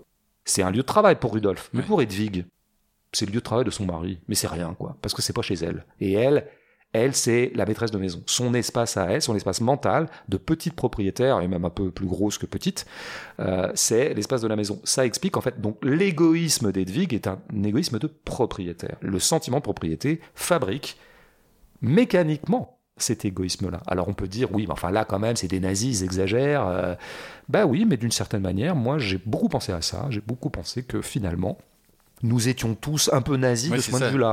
Nous autres, les propriétaires. Le sentiment de familiarité que Glazer essaie d'installer dans son film bah avec nous. Bah, tout à fait. C'est-à-dire qu'on est, on, peut se sentir un peu concerné. Ça pourrait nous paraître très exotique. On peut vraiment se dédouaner totalement de cette réalité. Nous n'avons exterminé personne. Bon. Et pour autant, il y a un tronc commun entre nous et ces gens. C'est euh, la propriété, si jamais on est propriétaire, ou en tout cas si on aspire euh, à l'être. J'insiste beaucoup euh, là-dessus parce que je pense que c'est vraiment euh, central dans le film. Ça parle que de ça, le film, en fait. Sinon, on ne serait pas centré en permanence dans la maison et on ne serait pas en permanence en train de l'arpenter. Alors après, il faut ajouter que nous avons affaire à, en gros, des propriétaires familiaux. C'est-à-dire qu'il y aura une deuxième idéologie qui se mettrait en place là-dedans et qui expliquerait le vertigineux aveuglement ou égoïsme de ces gens, ou leur vertigineuse indifférence à l'horreur superlative qui est en train de se jouer de l'autre côté de la rue, euh, c'est une famille. Ce qui est encore une autre chose. Propriété, famille, ça va souvent ensemble. Mais là, dès qu'on a le, couplage des deux, quoi. Et la famille, bah, c'est pareil, quoi. C'est-à-dire que il y a un partage des tâches dans la famille. C'est la famille allemande bah en plus. Bah, hein, ça, ça euh. commence dès le premier plan, en fait. On voit les hommes d'un côté et les femmes de l'autre. Tout à fait. C'est très genré. Voilà. Et entre monsieur et madame, on voit que le partage des tâches est très strict et que c'est un partage de l'espace. Encore une fois, la maison, c'est mon domaine. Et toi, c'est l'extérieur. Toi, tu bosses en face. Là, on sait pas trop ce que tu fais. En fait, on sait. Mais c'est pas nos affaires. Alors, famille allemande, hein, famille allemande nazie, parce que les Allemands auront beaucoup promu la famille, mais ils sont pas les seuls dans l'histoire des États à avoir promu la valeur famille. Encore maintenant, nous vivons dans des sociétés globalement familialistes, où il y a un certain nombre d'aides aux familles, euh, où tout est structuré autour de la famille. Autour, autour du travail aussi alors, beaucoup autour du travail, et les deux d'ailleurs se. Travail, famille, patrie. Parce qu'il y a un partage des tâches qui est, tu vois, le travail productif pour les hommes, le travail reproductif pour les femmes, comme on sait dans le féminisme. Hein. Eh ben, effectivement, on voit que notre Edwige, elle a été très largement réduite d'ailleurs en tant que femme au travail reproductif. Elle a fait quatre enfants, cinq même, je pense, avec le petit dernier. Et nous voyons que, passé cette fonction-là, elle n'a aucune vie sexuelle. En tout cas, nous ne la verrons jamais dans le film être là-dedans. C'est peut-être suggéré à un moment donné, mais. Oui, avec le jardinier, peut-être, ouais, parce qu'il serait peut-être un peu son amant, c'est possible. Mais en tout cas, entre deux, il n'y a plus de sexe. Hmm. Bah, pourquoi? Parce que ça y est, la matrice euh, utérine de la mère allemande a fait ce qu'elle avait à faire. Et qu'entre eux, il peut plus être question de copulation. Ça, c'est pour la pute pour la pute juive qu'on bon et donc il y a ce truc qui est encore une très très belle scène quand ils discutent tous les deux sur leur lit oui, sur deux lits séparés d'ailleurs deux lits séparés déjà c'est quelque chose mais évidemment Glazer qui est un grand cinéaste de l'espace et donc du découpage, nous fait quoi? Il fait ça en chant contre chant. Il y a très peu de chant contre chant dans le film. Il y en a un là, c'est vraiment un vrai chant contre chant. Quoi. Elle, lui, elle, lui, elle, lui. Et on a l'impression que le chant contre chant les éloigne énormément. Enfin, qu'ils sont très éloignés. Ça crée une impression spatiale où ils sont à 3-4 mètres l'un de l'autre. Et puis après, il y a un plan large qui les embrasse tous les deux. On s'aperçoit qu'ils sont tout près. Donc, donc alors qu'ils sont assez rapprochés, nous avons eu l'impression qu'ils étaient très éloignés. Bah oui, leurs corps sont très éloignés. Leurs corps n'ont plus rien à voir les uns avec les autres, parce que nous sommes dans l'idéologie euh, familialiste qui fait que la femme est assignée à quelque chose et ça n'ira pas au-delà. Alors après, quand on dit tout ça, ça ne nous sort pas du nazisme, hein, ce que je suis en train de dire. Cette centralité du motif de la propriété dans le film, ça ne nous sort pas du nazisme pour une raison simple, c'est que la propriété est au cœur de l'édifice nazi et au cœur de la pensée nazie de deux ou trois manières. Une première, c'est que si on prend le nazisme comme un phénomène étatique, il y a eu un État nazi qui s'appelait l'Allemagne, le Troisième Reich, et ben c'était comme tous les États, c'est quoi un État? C'est quelqu'un qui possède un territoire. C'est un truc de propriétaire, l'État. Avec des frontières. Et, dans l'éthos étatico-propriétaire, eh ben, il y a deux choses. Il y a je protège mon territoire. Tu viens de le dire, frontière, je verrouille. Et de eux, pareil. Edwig, elle protège son territoire. Bah, l'État donc verrouille son territoire et par ailleurs, il a aussi immédiatement une vocation d'extension du territoire. Beaucoup d'États sont comme ça. Dès qu'ils peuvent s'étendre, ils s'étendent. Hein. Euh, les États, ils font pas la guerre quand ils n'ont pas les moyens de la faire, hein. mais dès qu'ils ont les moyens, ils la font. Hein. L'Allemagne, c'était son programme. L'Allemagne nazie, c'était l'extension du territoire allemand pour faire coïncider le territoire allemand avec ce qu'ils appelaient l'espace vital. Et d'ailleurs, il en est question dans le film de façon analogique. Il est question du fait qu'on a affaire à des Allemands qui sont installés en Pologne. Il est même, il y a un moment, le mot colon qui est prononcé. Intéressant, le mot colon. Pourquoi les gens n'entendent pas ce mot? Plutôt que de me dire que le dispositif tourne en rond, là, écoutez donc le film, les amis, parce qu'il est intéressant, le film. Et donc c'est intéressant. Il y a les nazis ont été des colonisateurs aussi. Hmm. Ils prétendaient coloniser la Russie parce que c'était du côté du Grand Est que se trouvait l'espace vital allemand dans leur imaginaire euh, plus ou moins déglingué. Euh, L'espace mais- vital euh, qu'on entendra dans quelques extraits, dans quelques. Très bien. C'est- une très très bonne chose. Donc voilà, donc c'est à ce titre-là que quand on parle du fait que ce film nous parle de la propriété, il est en train de nous parler du nazisme. Comme euh, voilà, cette famille-là est en train de s'étendre aussi. Bon, mais il y a une autre chose. Alors ça, faut peut-être faire appel à un, un petit peu de socio-histoire, je dirais. C'est que le type de peuple qui soutient un truc comme le nazisme ou le fascisme, c'est typiquement un peuple de petits propriétaires.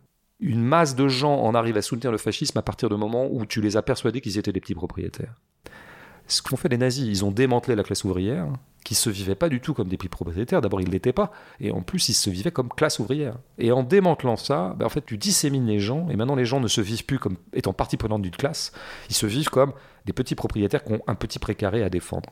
Ça, ça a toujours été les forces vives du fascisme. Je pense que on peut analyser, par exemple, notre situation contemporaine à cette aune. Vraiment, à cette aune. La fascisation de la société passe aussi par la Française, je veux dire. française, occidentale, un peu partout. hein Mm. mais française pas moins qu'ailleurs. Bon, est- donc je veux dire que Glazer ait réussi à cibler là-dessus, c'est-à-dire que non seulement ça lui permet d'ouvrir un peu le champ de perception du spectateur, à savoir, je ne suis pas simplement en train de parler du nazi, je parle d'autre chose, d'un égoïsme plus fondamental ou d'une claustration mentale plus fondamentale, mais il parle bien du nazisme. Et le nazisme aura été beaucoup ça, aura été une appropriation d'un certain nombre de biens. C'était beaucoup des petits propriétaires ressentimentaux et aigres qui voulaient devenir gros. Et ça, c'est typiquement les troupes du fascisme. Mm. Et bah, c'est exactement Hedwig. Bah, Edwige, elle est, apparemment, c'est une femme qui vient de la ferme, c'est une, une, une ancienne paysanne. C'est une petite pauvre, c'est une petite gueuse, et c'est pour ça qu'elle a le nazisme l'a transformée en bourgeoise, donc elle peut avoir la reconnaissance du ventre, Mm. et elle y tient à sa maison, parce que franchement, elle le dit d'ailleurs à un moment à Rudolf quand il négocie un peu sur le fait qu'il parte ou pas, elle dit ça fait 17 ans qu'on attend ça, 17 Ouais. ans que tous les deux on a construit notre Ouais. projet immobilier, c'est presque ça qu'elle dit. C'est l'extrait qu'on va passer. Et puis, puis, finalement, on est là, donc on va pas la lâcher cette maison comme elle est. C'est pour ça qu'elle le montre aussi à sa mère comme un truc de gloire. Regarde, comme maman, j'ai réussi. Mm. Ça y est. Et la mère, d'ailleurs, dans un petit dialogue, nous indique qu'elle était femme de ménage. Elle était femme de ménage de qui? Elle était femme de ménage d'une Juive. juive, dont elle s'enquiert du fait que peut-être elle s'est trouvée à Auschwitz. Elle, elle- Mm. j'ai pas regardé, tiens, Ouais. si elle était là, si on voyait son nom dans les registres, je sais pas quoi. Et puis elle dit un truc fou qui résume tellement de choses de ce que fut économiquement le nazisme, à savoir elle dit ah je suis déçu il y avait la vente aux enchères de ses biens récemment là de son ex patronne juive qui s'appelle je sais plus comment Mhm. et j'ai raté ça. Ben, elle aurait bien aimé, au- à la vente aux enchères des biens de son ancienne patronne juive, en récupérer quelques-uns pour elle. Et c'est ce qu'on voit pendant tout le film. Donc c'est vrai que quand on voit euh, Hedwig essayer un manteau de fourrure, se passer du rouge à lèvres, distribuer des robes à ses voisines copines, là, euh, demander du chocolat à Rudolf, en ah, essaie de me ramener du chocolat parce que j'en ai plus. ouais. Donc évidemment, on peut pousser à ce moment des cris d'orfraie. Et c'est tout à fait normal, parce que c'est odieux. Mais il faut pas simplement dire Oh, elle est vraiment dégueulasse cette femme. Il y a des gens qui meurent et récupèrent leur rouge à lèvres. Non, il faut voir que ce qu'on est en train de nous dire, c'est que l'entreprise nazie est une entreprise fondamentalement de rapine, d'expropriation. Alors, des juifs, des juifs riches éventuellement, qui avaient des biens, Mais même La de- récupération mais de même biens juifs. du territoire polonais, comme du tu dis. territoire polonais, de tout. En fait, on, on ramasse plein de choses. L'argent, tu l'as dit tout à l'heure, il y a des billets, etc. C'est quand même au cœur du truc. Ça a été une espèce de transvasement de richesse, donc une espèce d'opération économique fondamentale. Quoi. Et tous les fascismes, d'ailleurs, ressemblent fondamentalement à ça. En France aussi, ça s'est quand même beaucoup fait. L'appropriation des biens juifs, hein, ça s'est fait un peu partout, pour tout dire. Il y a eu tout un business là-dessus où des petits épiciers aigres et parfois antisémites euh, n'avaient de cesse que de s'approprier ce que les juifs euh, partis euh, vite ou partis parce que déportés avaient délaissé. Donc c'est quand même pas mal de pointer la chose économique de l'affaire et c'est ça que raconte le film aussi. Et donc bah, ceux qui n'ont pas vu ça, évidemment, s'ils se contentent pendant deux heures de s'enrouler eux-mêmes dans la tautologie de l'horreur, bah, c'est sûr que le film les ennuie.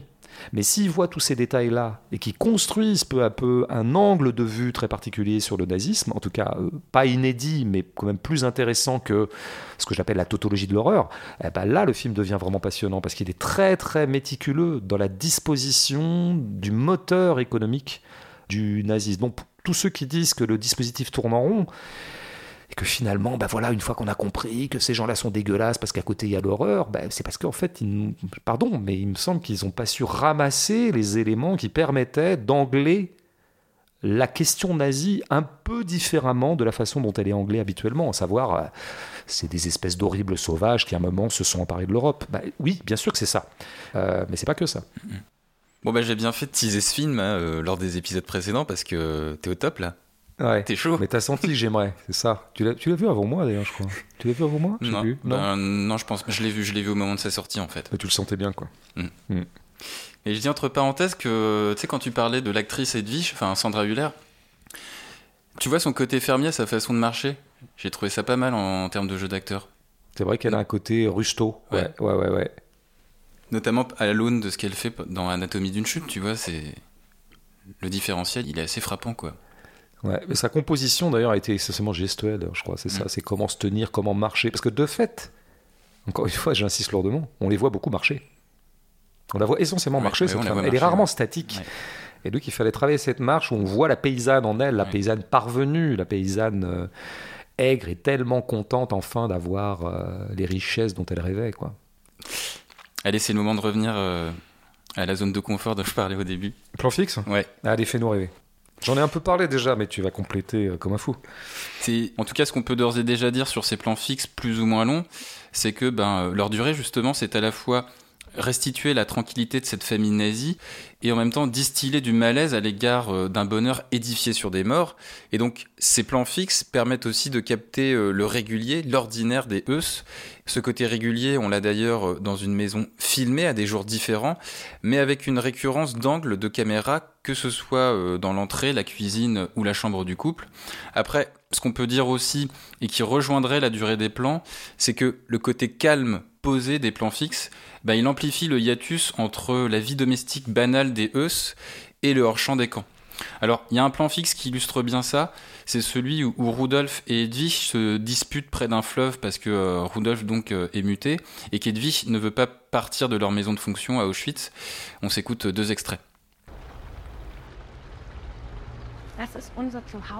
C'est notre maison, Rudolf. Rudolf. On vit comme on en a toujours rêvé, seit wir 17 depuis qu'on a besser, als 17 wir ans. Et même mieux, on vit exactement comme le recommande le Führer. Partir à l'est, l'espace vital, ça c'est notre espace vital. Alors je vais pas revenir sur ce que dit euh, celle qu'on surnomme dans le film euh, la reine d'Auschwitz. Edwige, c'est Edwige hein, qui est Ouais, mais je- ça, ça m'avait échappé qu'on on la surnomme comme ça? Ouais. Ah ouais, c'est fort. Waouh, ça va loin. En tout cas, ce que je retiens ici, c'est donc euh, ce plan fixe avec un élément mouvant qui est le fleuve. Fleuve qu'on a précédemment vu dans le film, euh, puisqu'il est contaminé euh, par les crémations d'Auschwitz. Ce qui fait que dans cette scène de dispute, le fleuve, il en devient une métonymie d'un flux macabre. Et donc, on a bien, comme je le disais, un hiatus entre la vie des Eus et la cruauté du génocide. Alors, la fixité, elle s'accompagne aussi souvent d'une précision géométrique dans les cadres. Euh, on en a parlé, hein, y compris dans les travelling, qui renvoie à la rigidité et à la méticulosité nazie hein, à organiser ces flux justement. Et cette organisation de la mort par flux, euh, l'historien Johan Chapoutot dont tu parlais dans l'épisode précédent euh, le rappelait dans une interview pour le magazine Trois Couleurs, elle établit un lien entre management et nazisme, entre nazisme et capitalisme, du point de vue de l'optimisation des ressources humaines, avec des gros guillemets, hein, c'est ce qu'il Mmh, il mmh. parle de ressources humaines Ouais, ouais, Chapoutot, on parle comme ça. Ouais. Et des rendements, optimisation des rendements. Euh, Il y a une scène euh, d'ailleurs un, peu en mode PowerPoint, tu sais, euh, avec plein de cadres nazis. Mm. On a Punkt 1, Punkt 2, jusqu'à Punkt 5, il y a, il y a cinq points. Je me, je me suis dit exactement ça. Je me suis dit exactement comme toi. Je me dis que la même scène jouée en 2000, il y a des PowerPoint. Mm. C'est-à-dire que là, ils n'en ont pas parce que ça se faisait pas encore à l'époque. Mais ça revient exactement à ça. Mais ils ont tous euh, un document de synthèse qui a été Ouais. préparé à l'avance, quoi. tu Tout vois. à fait, comme on fait dans ce genre de réunion. ouais. Et euh, bah, l'épure de la composition du plan, elle rejoint celle des plans fixes, c'est-à-dire que par l'épure, on a une uniformité formelle qui nous rappelle que, un, ce génocide est euh, globalement une affaire de bonhomme, et que, deux, ces hommes sont coiffés et habillés tous pareils. Et cette uniformité dans le plan, elle renvoie en fait à, à l'aspect structurel du nazisme, c'est-à-dire que le film, par ses plans larges, montre des individus pris dans différents niveaux de structure, hein, le travail pour Rudolf, mais aussi la classe sociale ou la famille avec maison et jardin côté Eus. Ouais, moi je pense que je je compléterais sur le capitalisme et nazisme. Alors attention, sortez vos stylos, on va y aller. Non, Chapoutot a bien fait le boulot évidemment, mais et le film, je sais pas si Glazer ou son scénariste ou lui-même, c'est dès son propre scénariste d'ailleurs, mais ou Martin Amis qui avait fait le livre, son lecteur de Chapoutot. En tout cas, il tisse la même analogie ou le même plutôt plus qu'une analogie d'ailleurs, un lien organique euh, entre les deux. quoi qu'en pensent nos amis capitalistes, il faut regarder ça en face. Quoi. Bon, il faut rappeler un peu le béaba de ce point de vue-là. Le, le camp d'extermination lui-même est totalement euh, partie prenante, en tout cas un jalon fondamental du dispositif capitalo-industriel ou techno-capitaliste. Je veux dire, c'est pas pour rien que cette horreur a eu lieu dans un des pays qui était le plus avancé industriellement, parce que précisément, il en avait les moyens techniques. Il avait aussi l'ingénierie euh, euh, nécessaire, il avait les ingénieurs, il, avait, il était à l'avant-garde de la chimie. enfin, comme on sait, c'est une l'Allemagne. quoi. entreprise qui s'appelle Siemens, qui existe encore aujourd'hui, euh, Voilà. et qui était hyper connue déjà à l'époque. Ouais, et qui a participé à l'effort d'extermination, je veux dire, par son savoir-faire industriel. Donc, euh, bon. D'ailleurs, les camps d'extermination, ce sont euh, des jalons très importants de ce qu'était l'effort économique ou l'effort industriel de l'Allemagne en guerre, ben, parce qu'ils avaient besoin de produire des armes, donc ils avaient besoin de main-d'œuvre. Et donc, on le voit quand on trie un peu les gens qui arrivent et qui ont été déportés. Ceux qui sont en mauvaise santé, on les extermine. Ceux qui sont en bonne santé, on les fait Ouais, travailler. c'est le point 1, c'est le point 1. Voilà, parce qu'il faut parce qu'il faut remplacer aussi les bras qui sont absents puisqu'on a envoyé au front tout un tas de jeunes Allemands donc ils ne peuvent plus travailler, il faut les remplacer, etc. Donc il y a comme ça toute une organisation industrielle. Par ailleurs, l'extermination elle-même est une entreprise industrielle. D'abord parce qu'on a bien vu que c'était aussi une rapine, c'est-à-dire qu'il s'agissait quand même de récupérer des richesses par un effet de transvasement de richesses que figure une chose à laquelle tu as fait allusion, mais la cendre qui fertilise. Mhm. D'une certaine manière, les richesses qui ne sont plus chez les juifs, elles sont chez Hedwig. Et la cendre, qui est le produit euh, morbide de la crémation, eh ben, sert à euh, Fertiliser fertiliser les plantes. euh, mes plantes. Enfin, je veux dire, bon, c'est pas une métaphore, c'est un peu comme ça que ça s'est passé. Donc, ça fait partie d'eux. C'est pas un jeu à somme nulle, l'extermination. Ça produit de la richesse. Mais aussi, il faut que les gens qui sont chargés de l'extermination sont immédiatement soumis à des questions qui sont des questions de capitalisme de base, à savoir maximisation de la production, maximisation de l'effort et de la performance, rendement, etc. Et donc on voit bien que c'est leur problème quand ils se réunissent, dans cette fameuse réunion dont tu as déjà parlé, c'est le truc. C'est-à-dire quand ils ont une espèce d'équation à résoudre, on est à la fin 43, ils sentent que c'est un peu la fin, il reste 750 000 juifs hongrois à exterminer, il va falloir qu'on les extermine en temps de temps. C'est vraiment un ratio, comme ils diraient maintenant, les managers, ratio, temps, euh, efficacité, machin, donc comment faire? C'est ça d'ailleurs qui va réhabiliter euh, Rudolf puisque Rudolf est tellement doué dans son domaine qu'on va le remettre à Auschwitz, parce que là, il pourra faire montre de son savoir-faire en matière d'efficacité euh, exterminatrice. Alors, les pro-capitalistes vont crier, ils vont dire, bah quand même, on n'est pas pareil. Non, vous n'êtes pas pareil, vous êtes beaucoup plus gentil et beaucoup moins méchant que les nazis. Mais il y a une comment dire, un dispositif ou un certain nombre de protocoles de production et de maximisation des efforts qui vous sont communs. Pardon. Et Chapoutot démontrera que aussi le, pratiquement le management contemporain, le management moderne, s'est inventé à ce moment-là.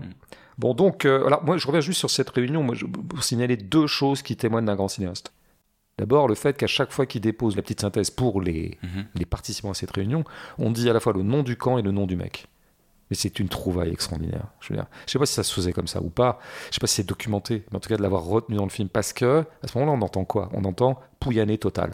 C'est-à-dire qu'on entend, mais c'est comme ça qu'on se parle dans ces milieux-là, dans les milieux du grand capital. C'est euh, ton nom est indissociable de ta boîte. En fait, ton camp, c'est ta boîte, c'est ton entreprise. Mm, mm, mm. Et il y a des camps plus performants que d'autres. Le plus performant, il est devenu inspecteur des camps. Enfin, il y a, voilà, il y a une espèce de hiérarchie de la performance euh, productive euh, qui fait que bon.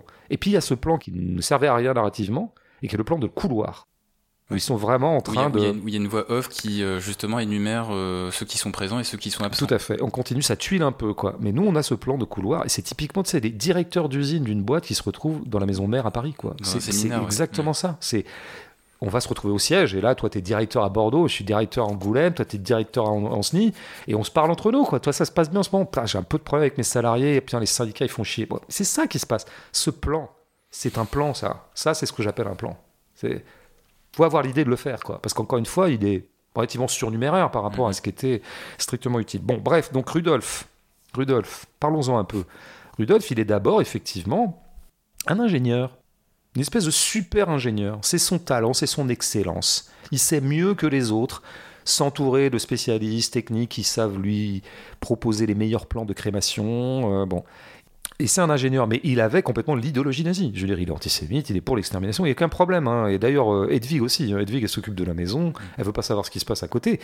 Mais en tout cas, à un moment, elle a un petit dialogue avec sa mère, hein, comme ça, en marchant, en visitant le jardin, t'as vu les fleurs. Et elle dit, oui, oh, oh, dis donc, ils exagèrent quand même, ces juifs, euh, t'as vu, j'ai retrouvé un diamant dans du dentifrice, quoi. Donc là, on voit être antisémite, quoi. Le juif, donc je viens de récupérer un diamant après l'avoir brûlé, quand même. Euh, c'est, il est retors, il est sournois, tu vois, il cache des trucs. Ça, c'est typiquement un motif antisémite. Et juste après, dans la phrase d'après, elle parle de bolchevique. Donc on voit qu'elle a tous les déficits idéologiques. Mm. Rudolf aussi. Il n'en reste pas moins vrai. C'est pas parce que tu es un, un ingénieur que t'es pas nazi. Mais quotidiennement, en fait, dans son quotidien, Rudolf, il n'y a plus trop d'antisémitisme qui tiennent. C'est plus trop son sujet. Ça, c'est décidé au début du nazisme. Maintenant, ce qui occupe son quotidien, c'est d'arriver à brûler un maximum de corps en un minimum de temps. Mm. C'est ça qui l'obsède. Il ne pense qu'à ça. avec la scène des mecs qui reçoivent en chaussettes. là. Voilà, où on lui propose des nouveaux, Des des, nouvelles techniques. et voilà, parce que voilà, il y a que ça. Donc en fait, le vrai diptyque au travail dans ce film, c'est entre le quotidien et l'histoire. Entre le quotidien et l'histoire. L'histoire, c'est Auschwitz. La grande histoire, celle qui fera date, celle qui suggère des lieux de mémoire, comme on voit à la fin du film. Et Rudolf Hess a été au cœur de l'histoire, puisqu'il était le chef du camp. Il n'en reste pas moins vrai qu'il a investi cette période historique de façon quotidienne. C'était son quotidien. Et le quotidien explique beaucoup du fait que on ne s'émeuve plus des choses parce que c'est quotidien. C'est comme ça. C'est de la façon qu'Edwig, elle, dans son quotidien, son truc, c'est de s'occuper de son jardin, machin. Donc, oui, Auschwitz, bah oui, mais bon, en même temps, moi, j'ai autre chose à penser parce que euh, je suis pris dans une temporalité qui s'appelle la petite routine d'entretenir une maison. C'est quelque chose qu'on voit à un autre moment du film et qui ne concerne pas les deux membres du couple. ouais. C'est quelque chose qu'on voit avec ce fameux flash forward Ouais, on est dans les... le musée en fait, le musée d'Auschwitz. Voilà. Pour moi, il y a trois aspects de cette séquence que je trouve géniale. Elle est dingue hein, cette séquence. Elle, est- elle est très inattendue. Ça, c'est un coup de cinéma moderne. Là, par exemple, tu vois, je parlais tout à l'heure de moderne classique. Il y a qu'un moderne qui peut se permettre de faire un, un tel, une telle rupture Ouais. euh, Parce que formelle. ça. on le voit en fait quitter son travail dans les escaliers, Ouais. en train de cracher, euh, on sait pas quoi, mais euh, il crache quoi. Mm. Et puis là, boum, ce flash forward qui arrive dans le, Voilà. dans le film. Alors, il y a trois choses. C'est-à-dire que le flash forward arrive, comme tu l'as dit, il arrive avec, via un œilleton. Ce serait l'œilleton qui Ah nous oui, ferait passer. ah ouais, de- ouais, ouais. Qui refait d'ailleurs dans Ru- et Under Rud- the Skin. Ouais, et Rudolf regarde dans l'œilleton. Il y a ce premier aspect. Il y a le deuxième aspect, c'est qu'on voit le musée, du coup, d'Auschwitz, en 2023. Bon. Ça, c'est le deuxième aspect. Alors, on a beaucoup commenté le premier, on a beaucoup commenté le deuxième, à savoir pourquoi est-ce qu'il finit par le musée? Est-ce que ça veut dire que Glazer nous rappelle que c'est le devoir de mémoire? Ou au contraire, est-ce qu'il nous rappelle que putain, par rapport à l'horreur, finalement, il nous reste quoi Des traces? Est-ce qu'on peut prendre la mesure de ce qui s'est passé? Ça a été glosé dans tous les sens, je laisse les glosateurs gloser. Il m'arrive de gloser moi-même. Mais moi, il y a un truc quand même que je vois dans ce plan qui est pour moi l'idée de génie de ce truc. C'est les femmes de ménage. Ouais. Bah, je veux dire, il y avait mille façons de le faire, ce flash forward, une fois que tu en avais l'idée. Tu avais l'idée de l'œilleton, tu avais l'idée de musée. Ok, très bien. Mais tu pouvais te contenter d'avoir une succession de plans sur les bottes, des, des, Sans, des- sans qu'il y ait des femmes qui nettoient. cinq les femmes qui nettoient. Alors, on retrouve ma figure préférée, hein, à savoir que quelqu'un déambule dans un espace et c'est ça qui ordonne le Mm. découpage. Je note au passage. Et c'est ces femmes de ménage. Mais quel trouvaille génial, quelle idée extraordinaire. Bah oui, parce que c'est les femmes qui réparent le, le monde après que les hommes les détruisent. D'où les femmes qui, qui Alors, nettoient. Bah écoute, toi tu te dis ça, moi je me suis pas du tout dit ça. Mais ça prouve bien que l'idée elle est très ouverte. Parce que moi, deux semaines après ou dix jours après, je sais toujours pas quoi penser du fait qu'il ait choisi des femmes de ménage. Mais j'adore l'idée, je sais que j'adore cette idée. Je sais que je l'ai pas vu venir, quoi. Alors, moi, ce que je dirais, peut-être, c'est que ces femmes de ménage, elles nettoient de façon très mécanique ces vitrines, notamment au-delà desquelles il y a des bottes, des valises et autres signes de l'horreur. Qui font penser d'ailleurs aux œuvres de Boltanski, là. Les amoncellements Oui, tout à fait. d'affaires. En même temps, c'est pas des œuvres. Bon, voilà, c'est des choses qui auraient pu être dites à ce moment-là, une espèce de devenir art contemporain de la mémoire et que donc du coup elle rate son effet. Bon, bref, des choses que j'ai pu entendre. Moi, ce qui m'intéresse, c'est l'indifférence des femmes de ménage. Elles, elles nettoient, elles sont quand même au, au cœur de l'horreur ou en tout cas de sa trace mémorielle. Évidemment qu'elles ne sont pas sensibilisées au truc. Et comment pourrait-il se faire qu'elles soient sensibilisées?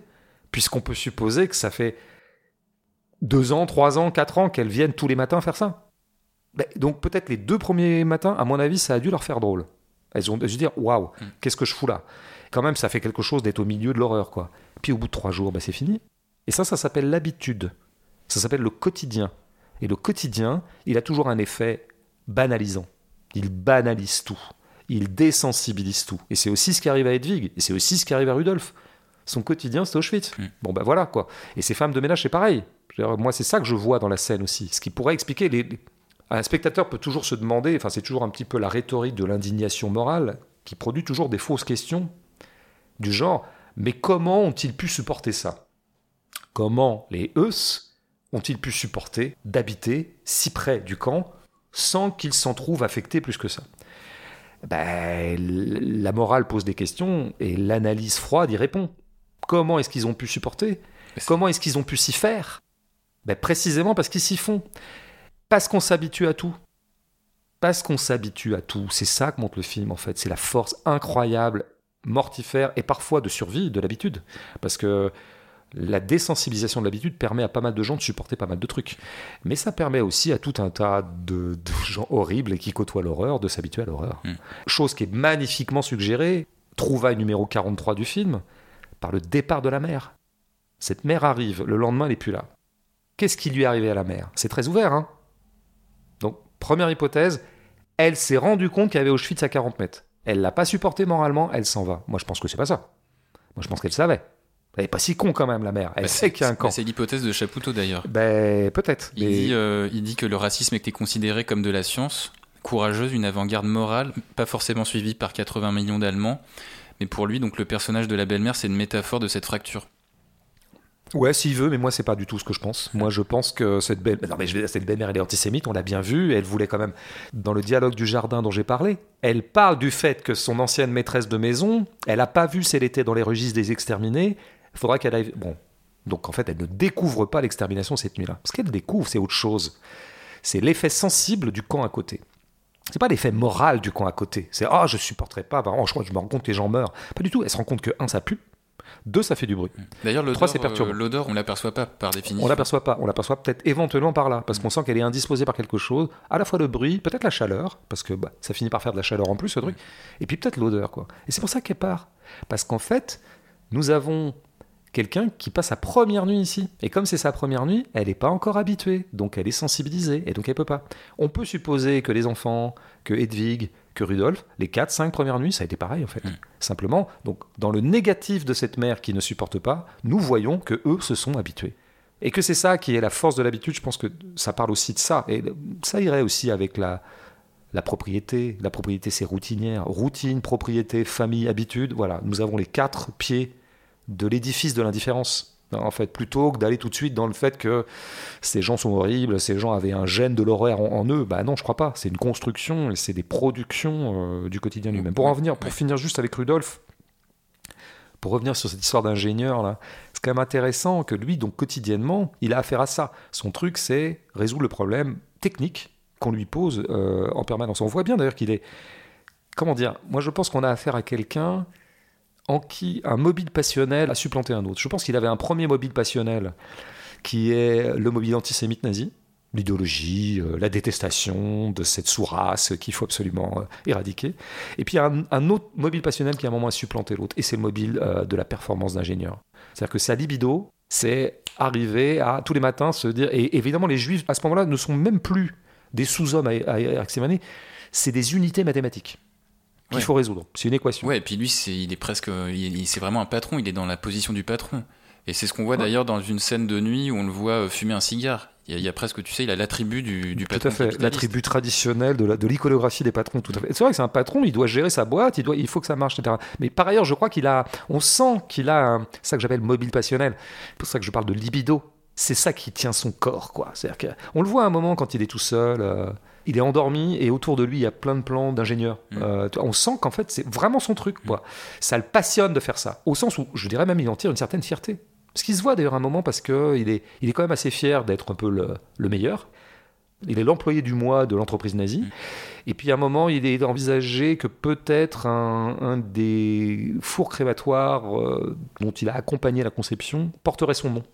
Donc là, il y a un petit peu le côté, je vais passer à postérité comme un grand ingénieur. Bon. Ce qui en fait d'ailleurs un parfait nazi, parce que je pense qu'il y a chez lui aussi un truc genre, le chef me demande ça, moi je le fais, sans état d'âme. on me demande d'exterminer 700 000 juifs en trois mois.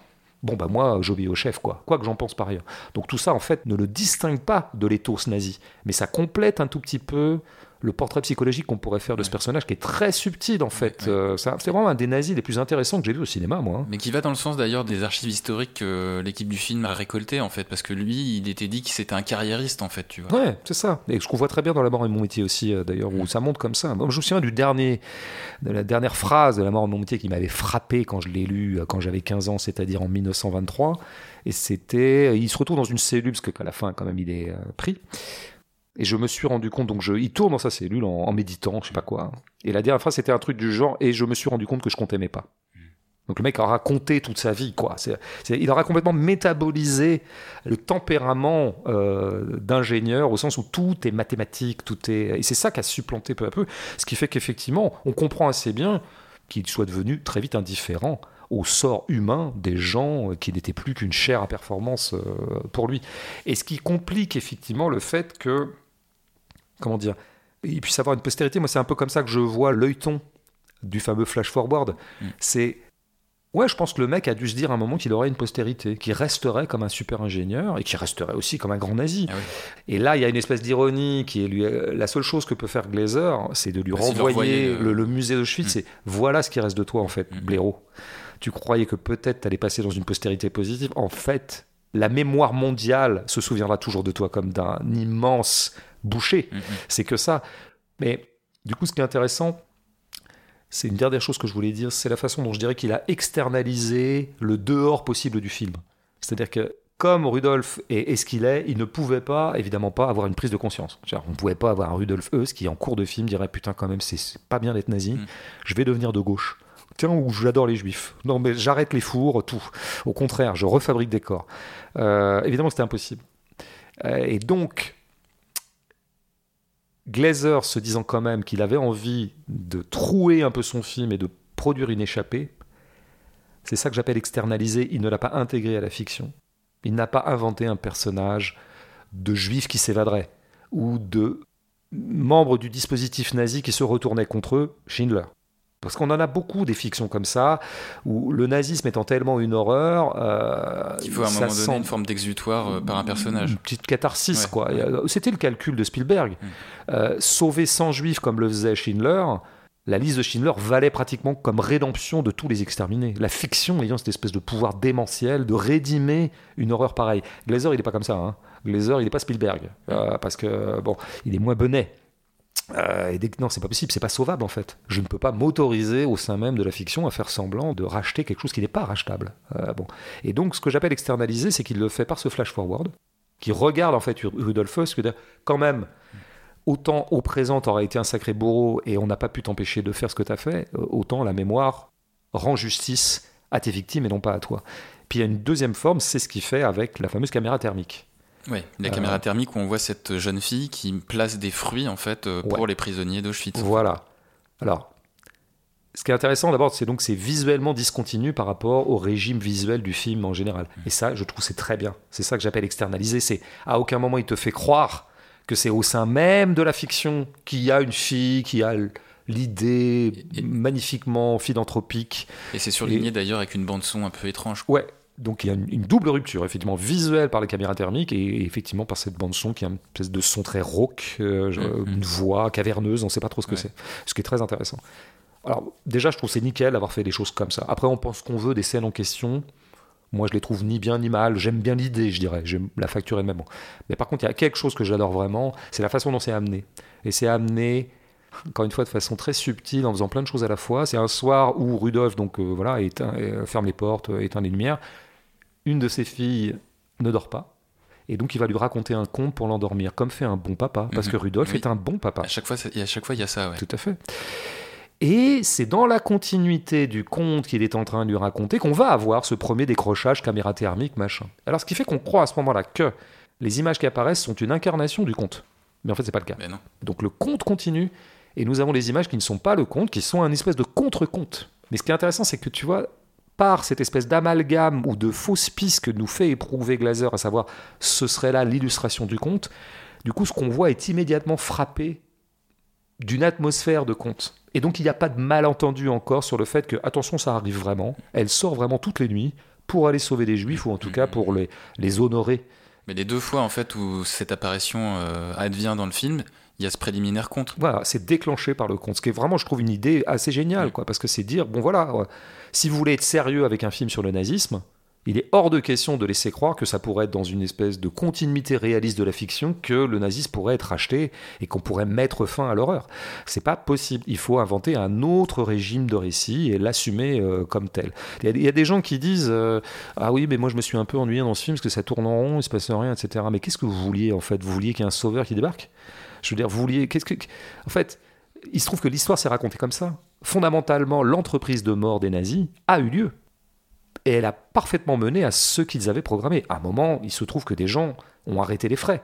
Mais quand même, ça a eu lieu en fait. Donc qu'est-ce que tu veux quand toi tu racontes ça? Tu vas te mettre en tête de sauver ce qui a actualisé la mort. Donc en fait, c'est toujours la même chose quoi. Vous voulez qu'on vous raconte des histoires ou vous voulez qu'on vous raconte l'histoire? Il se trouve que l'histoire a été particulièrement euh, dégueulasse à ce moment-là et qu'il ne faut pas amender cette dégueulasserie si tu veux être juste. Après, si tu veux raconter des contes pour enfants auxquels tu croirais sur le nazisme, libre à toi, ça donnera des moins bons films. Bah après, la décharge de Spielberg, euh, je crois que Schindler, il a vraiment existé. Oui, tout à fait. Non, non, mais je. En plus, j'aime bien ce film. Je trouve même que la première heure de Schindler, c'est d'un brio absolu. Donc j'aime bien ce film, en plus qui mettait quand même au centre aussi la problématique économique, ce qui est quand même assez rare chez Spielberg et plutôt bien vu, donc j'aime bien. Après, il n'en reste pas moins vrai que je vois bien que Spielberg ne pouvait pas envisager, lui, de faire un film sur la question nazie, enfin sur la, grande affaire de l'horreur nazie, sans qu'il y ait un rédempteur euh, au centre. Euh, Spielberg serait absolument incapable peut-être à la fois techniquement en termes de talent, mais même moralement, de faire un film comme La Zone d'intérêt. Mm. Absolument incapable. Il dirait, mais moi, il me faut une issue. Il faut quelqu'un à un moment qui témoigne du fait que l'humanité est sympa et qu'en fait, on va tous s'en sortir euh, parce qu'on a des ours en plus dans, dans- dans notre chambre. quoi.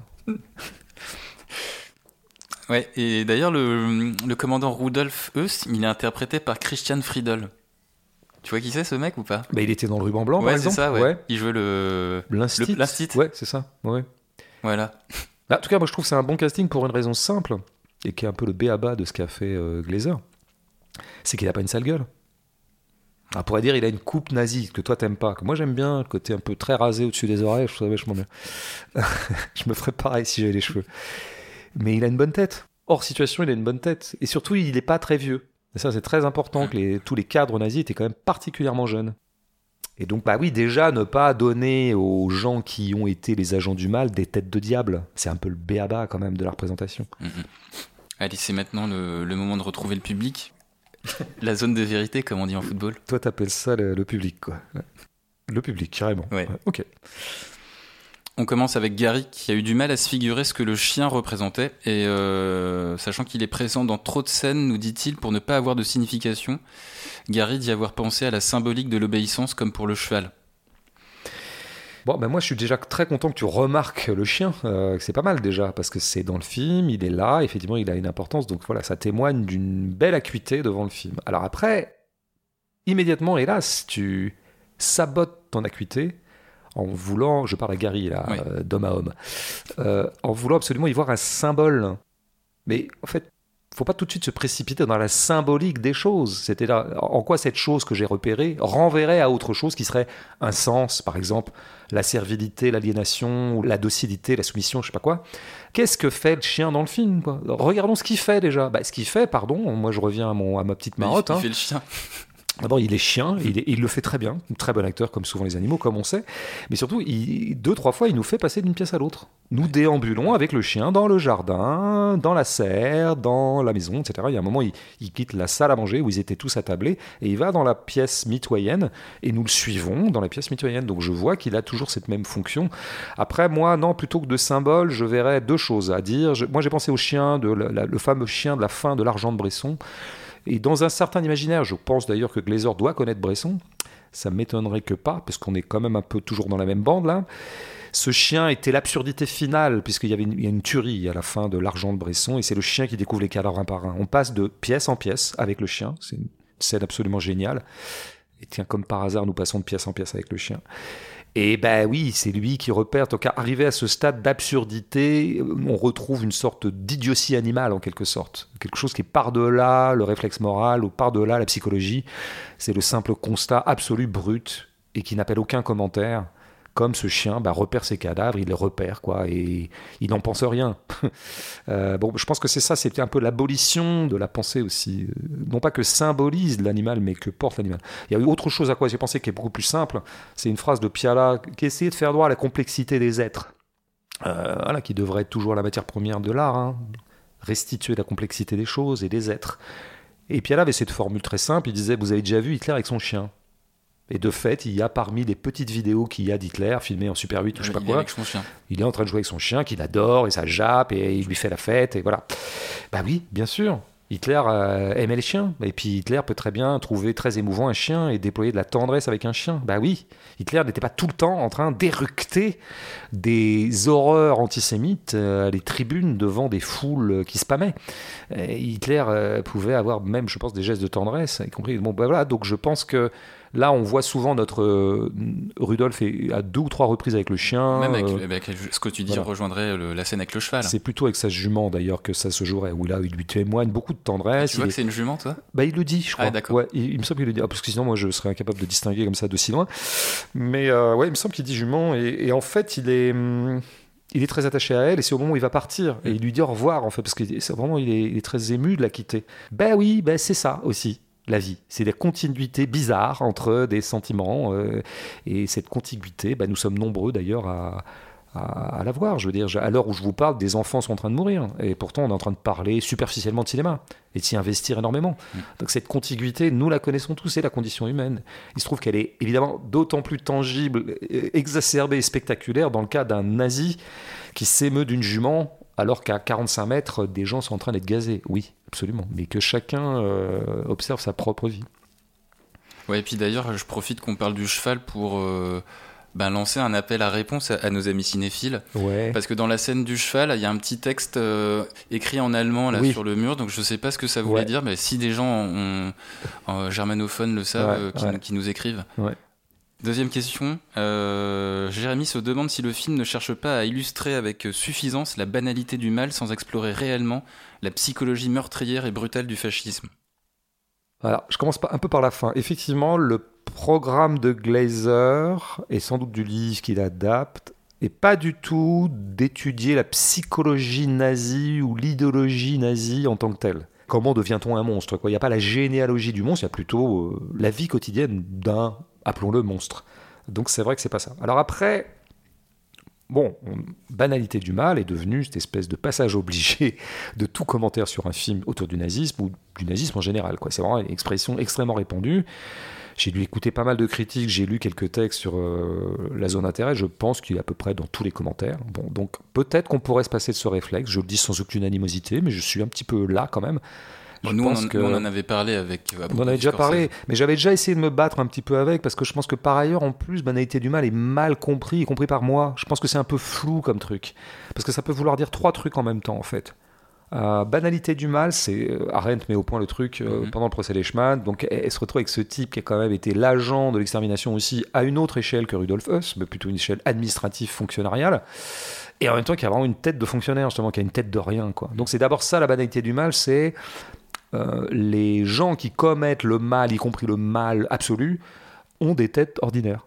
Voilà, c'est le premier truc, c'est des gens banals physiquement. C'est pas écrit sur leur gueule que ce sont des grands bourreaux, comme il arrive dans les mauvais films. Mais la deuxième chose aussi qu'il faut dire, c'est que la...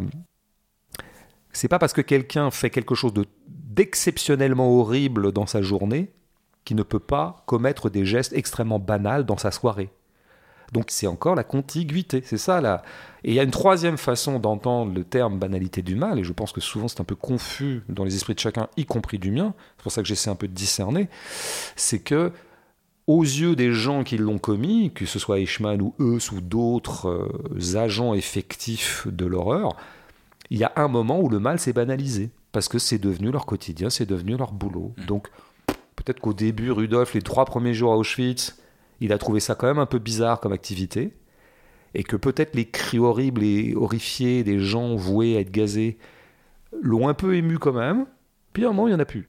Il y a eu ni émotion négative ni positive, ni c'est quand même un peu horrible ce qu'on fait, ni c'est quand même génial ce qu'on fait, on a bien raison. Nous sommes du bon côté de l'histoire puisque nous allons débarrasser l'humanité de ces vermines, parce que c'est quand même comme ça que pensaient les nazis. En fait, ils pensaient qu'ils étaient du côté du bien. Mm. Je veux dire, euh, bon. Et ça, euh, ça c'est un peu la version de Jonathan Glazer hein, dans les fait. interviews. Absolument. Parce que euh, cette indifférence au mal, euh, c'est ce qu'il essaie de dire dans les interviews. Ouais. En fait, il a fait un film sur le présent.